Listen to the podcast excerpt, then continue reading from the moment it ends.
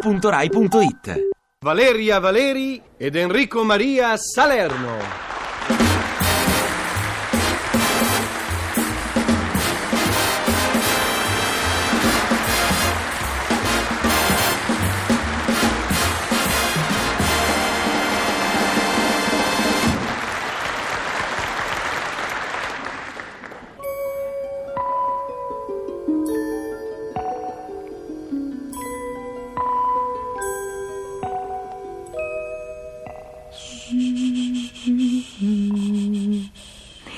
La donna dorme, custode Filippo. Eh, anche l'uomo dorme, custode Giovanna.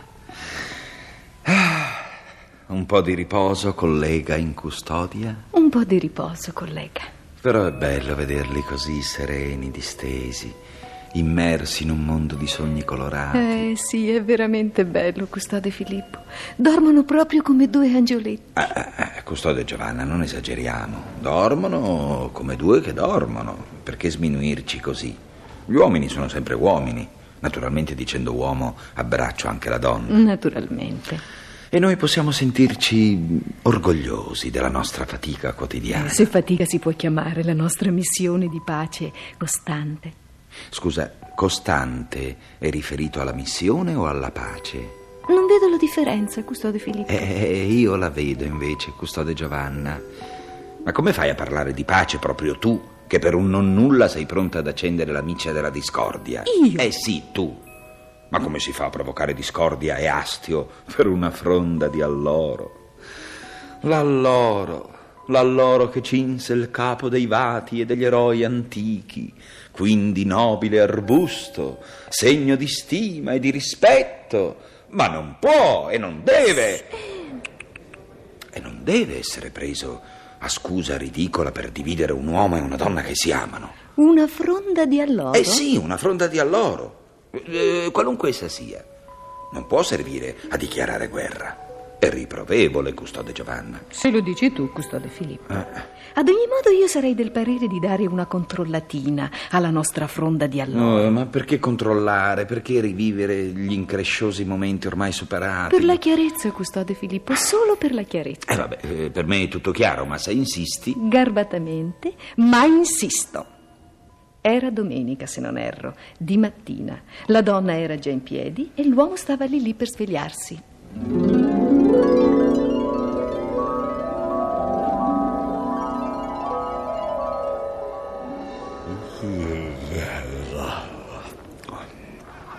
Ah, Gabriella. Mm.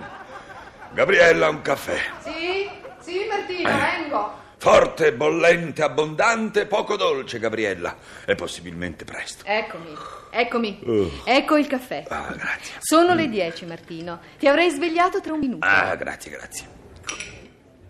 Hai fatto tardi Ah. stanotte, Martino? Eh, eh, tardissimo, tardissimo, una serata fastidiosa, faticosa, pesante.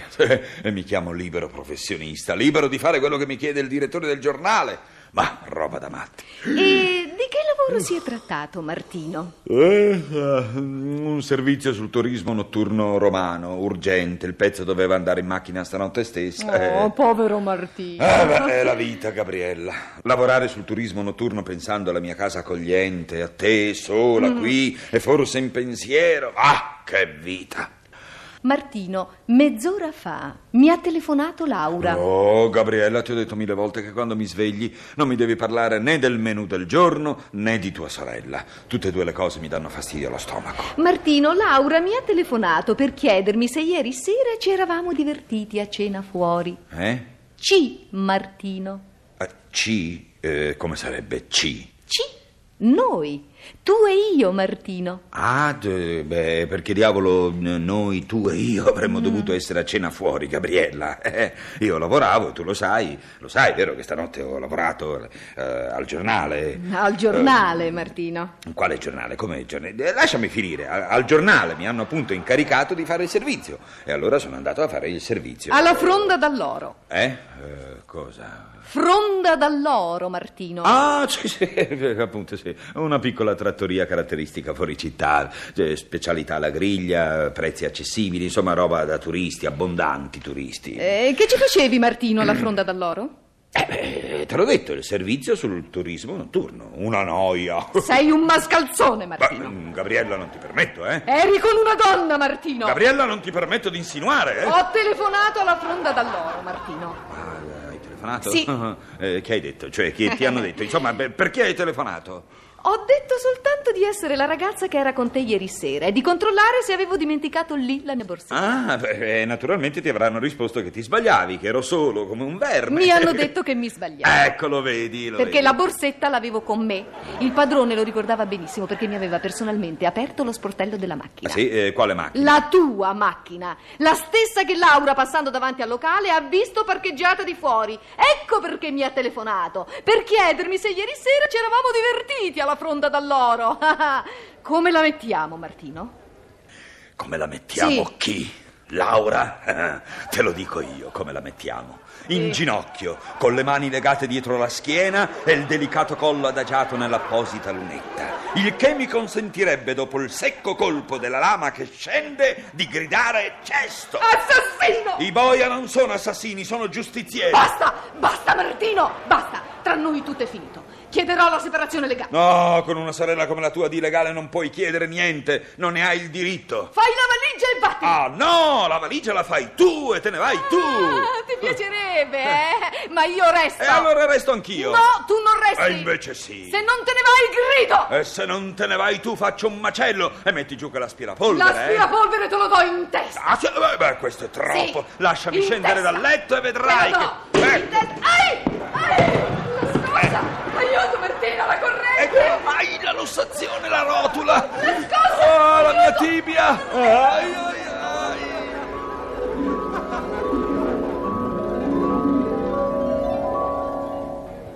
Eh sì, certo. In alcuni casi anche l'alloro, nobile arbusto, segno di stima e di rispetto, può scatenare una lite. Specie quando per fronda di alloro si intende una tipica osteriola periferica, accogliente e sotto un certo aspetto romantica. Eh già, la vita è strana e imprevedibile, custode Giovanna. Strana e imprevedibile, custode Filippo. Chi avrebbe mai previsto, per esempio, che l'aspirapolvere tenuta in mano dalla donna facesse improvvisamente contatto provocando corrente elettrica? Eh già, chi lo avrebbe mai potuto prevedere, custode Giovanna? E chi avrebbe mai potuto prevedere che l'uomo, soltanto per scendere dal letto, si fratturasse una caviglia? Eh, chi l'avrebbe mai previsto, custode Filippo? Ah, è vero che basta uno spillo inserito in un filo elettrico a provocare un contatto, custode Filippo? Verissimo, custode Giovanna. Come è vero che basta una gamba tesa tra due gambe che si muovono a provocare una caduta. Cianchettone, custode Filippo. Ecco appunto, custode Giovanna.